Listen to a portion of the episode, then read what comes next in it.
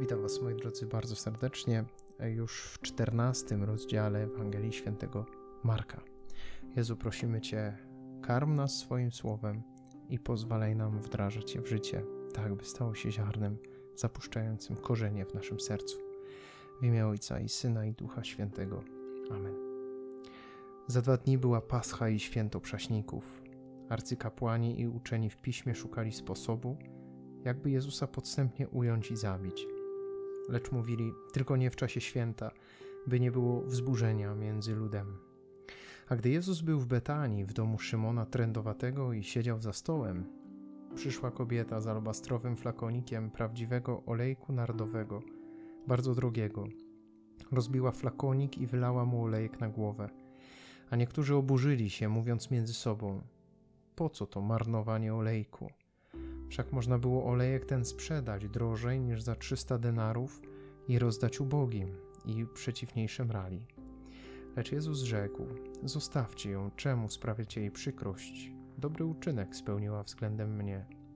Bo ubogich zawsze macie u siebie i kiedy zechcecie, możecie im dobrze czynić, lecz mnie nie zawsze macie. Ona uczyniła co mogła, już naprzód namaściła moje ciało na pogrzeb Zaprawdę powiadam wam, gdziekolwiek po całym świecie głosić będą te Ewangelie, będą również opowiadać na jej pamiątkę to, co uczyniła. Wtedy Judasz Iskariota, jeden z dwunastu, poszedł do arcykapłanów, aby im go wydać. Gdy to usłyszeli, ucieszyli się i przyrzekli dać mu pieniądze. Odtąd szukał dogodnej sposobności, jakby go wydać. W pierwszy dzień prześników, kiedy ofiarowywano paschę, zapytali Jezusa jego uczniowie – gdzie chcesz, abyśmy poszli poczynić przygotowania, żebyś mógł spożyć paschę? I posłał dwóch spośród swoich uczniów z tym poleceniem. Idźcie do miasta, a spotka was człowiek niosący dzban wody. Idźcie za nim i tam, gdzie wejdzie, powiedzcie gospodarzowi. Nauczyciel pyta, gdzie jest dla mnie izba, w której mógłbym spożyć paschę z moimi uczniami. On skaże wam na górze salę dużą, usłaną i gotową tam przygotujecie dla nas. Uczniowie wybrali się i przyszli do miasta, gdzie znaleźli tak, jak im powiedział, i przygotowali paschę. Z nastaniem wieczoru przyszedł tam razem z dwunastoma, a gdy zajęli miejsca i jedli, Jezus rzekł: Zaprawdę powiadam wam, jeden z was mnie dziś zdradzi, ten, który jest ze mną. Zaczęli się smucić i pytać jeden po drugim: Czyżbym ja? On im rzekł: jeden z dwunastu, ten, który ze mną rękę zanurza w misie. Wprawdzie Syn Człowieczy odchodzi, jak o nim jest napisane, lecz biada temu człowiekowi, przez którego Syn Człowieczy będzie wydany. Byłoby lepiej dla tego człowieka, gdyby się nie narodził. A gdy jedli, wziął chleb, odmówił błogosławieństwo, połamał i dał im, mówiąc: Bierzcie, to jest ciało moje. Potem wziął kielich i odmówiwszy dziękczynienie, dał im i pili z niego wszyscy i rzekł do nich: To jest moja krew przymierza, która za wielu będzie wylana. Zaprawdę powiadam wam, odtąd nie będę już pił z owoców innego krzewu, aż do owego dnia, kiedy pić go będę nowy w Królestwie Bożym. Po odśpiewaniu hymnu wyszli w stronę Góry Oliwnej.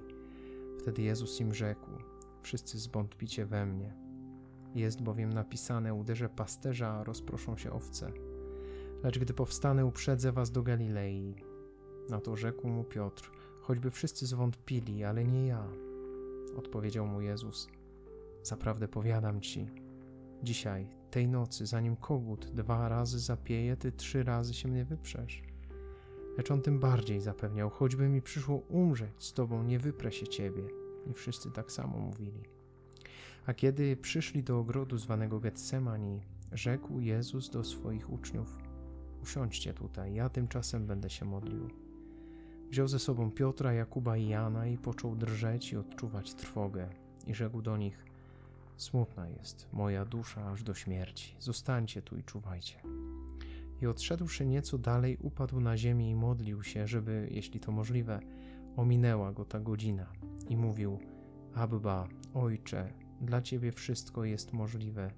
Zabierz ten kielich ode mnie, lecz nie to, co ja chcę, ale to, co ty niech się stanie. Potem wrócił i zastał ich śpiących. Rzekł do Piotra: Szymonie, śpisz? Jednej godziny nie mogłeś czuwać? Czuwajcie i módlcie się, abyście nie ulegli pokusie. Duch wprawdzie ochoczy, ale ciało słabe. Odszedł znowu i modlił się, powtarzając te same słowa. Gdy wrócił, zastał ich śpiących, gdyż oczy ich były snem zmorzone i nie wiedzieli, co mu powiedzieć. Gdy przyszedł po raz trzeci, rzekł do nich: Śpicie dalej i odpoczywacie. Dosyć. Przyszła godzina, oto syn człowieczy będzie wydany w ręce grzeszników. Wstańcie, chodźmy, oto zbliża się mój zdrajca. I zaraz, gdy on jeszcze mówił, zjawił się Judasz, jeden z dwunastu, a z nim zgraja z mieczami i kijami wysłana przez arcykapłanów uczonych w piśmie i starszych.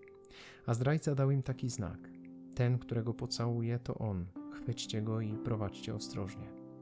Skoro tylko przyszedł, przystąpił do Jezusa i rzekł: Rabbi, i pocałował go. Tamci zaś rzucili się na niego i pochwycili go a jeden z tych, którzy tam stali, dobył miecza, uderzył sługę najwyższego kapłana i odciął mu ucho. A Jezus zwrócił się i rzekł do nich: Wyszliście z mieczami i kijami jak na zbójce, żeby mnie pochwycić. Codziennie nauczałem u was w świątyni, a nie pojmaliście mnie, ale pisma muszą się wypełnić. Wtedy opuścili go wszyscy i uciekli. A pewien młodzieniec szedł za nim, odziany prześcieradłem na gołym ciele. Chcieli go chwycić, lecz on zostawił prześcieradło i nago uciekł od nich. A Jezusa zaprowadzili do najwyższego kapłana, u którego zebrali się wszyscy arcykapłani, starsi i uczeni w piśmie. Piotr zaś szedł za nim z daleka, aż na dziedziniec pałacu najwyższego kapłana. Tam siedział między służbą i grzał się przy ogniu. Tymczasem arcykapłan i cała wysoka rada szukali świadectwa przeciw Jezusowi, aby go zgładzić, lecz nie znaleźli. Wielu wprawdzie zeznawało fałszywie przeciwko niemu, ale świadectwa te nie były zgodne. A niektórzy wystąpili i zeznali fałszywie przeciw niemu. Myśmy słyszeli, jak on mówił: Ja zburzę ten przybytek uczyniony ludzką ręką i w ciągu trzech dni zbuduję inny, nie ręką ludzką uczyniony. Lecz i w tym ich świadectwo nie było zgodne. Wtedy najwyższy kapłan wystąpił na środek i zapytał Jezusa: nic nie odpowiadasz na to, co oni zeznają przeciw tobie. Lecz on milczał i nic nie odpowiedział. Najwyższy kapłan zapytał go ponownie: Czy ty jesteś Mesjasz, syn błogosławionego? Jezus odpowiedział: Ja jestem. Ujrzycie syna człowieczego siedzącego po prawicy wszechmocnego i nadchodzącego z obłokami niebieskimi. Wówczas najwyższy kapłan rozdarł swoje szaty i rzekł: Na cóż nam jeszcze potrzeba świadków? Słyszeliście bluźnierstwo. Cóż wam się zdaje? Oni zaś wszyscy wydali wyrok, że powinien umrzeć. I niektórzy zaczęli pluć na niego, zakrywali mu twarz, policzkowali go i mówili: Prorokuj. Także słudzy bili go pięściami po twarzy. Kiedy Piotr był na dole na dziedzińcu, przyszła jedna ze służących najwyższego kapłana. Zobaczywszy Piotra grzejącego się przy ogniu, przypatrzyła mu się i rzekła: i tyś był z Nazarejczykiem Jezusem. Lecz on zaprzeczył temu, mówiąc: Nie wiem i nie rozumiem, co mówisz. I wyszedł na zewnątrz do przedsionka, a kogut zapiał. Służąca, widząc go znowu, zaczęła mówić do tych, którzy tam stali: To jest jeden z nich. A on ponownie zaprzeczył. Po chwili ci, którzy tam stali, mówili znowu do Piotra: Na pewno jesteś jednym z nich, jesteś także Galilejczykiem. Lecz on począł się zaklinać i przysięgać: Nie znam tego człowieka, o którym mówicie. I w tej chwili kogut powtórnie zapiał. Wspomniał Piotr na słowa, które mu powiedział Jezus. Pierwej nim kogut dwa razy zapieje, trzy razy się mnie wyprzesz. I wybuchnął płaczem. A ten czternasty rozdział świętego Marka to już jest czas, kiedy wchodzimy w przestrzeń męki, sądu, tak niesprawiedliwego, tak strasznie zakłamanego, tylko po to, by zniszczyć prawdę, by zniszczyć miłość, by zniszczyć kogoś, kto burzył święty spokój. Tak sobie myślę, ile w mojej codzienności jest takich przestrzeni, gdzie ja po prostu staram się Pana Boga zepchnąć na drugi plan, staram się go osądzić, gdzieś zlikwidować, e, po to, by mi nie przeszkadzał, by mi nie niszczył świętego spokoju, bym się nie musiał ruszać z miejsca, by moja wiara była taka przyjemna, lekka, bez wymagań. E, tego uczy mnie właśnie ta scena męki pańskiej, e, która dopiero się zaczyna, że i ja mam w tym swój udział, E, niech ten Wielki Post będzie czasem też pokuty za swoje grzechy, przepraszania za to, że tak często staram się iść na łatwiznę, że staram się zlikwidować Pana Boga z mojego serca zamiast Go posłuchać.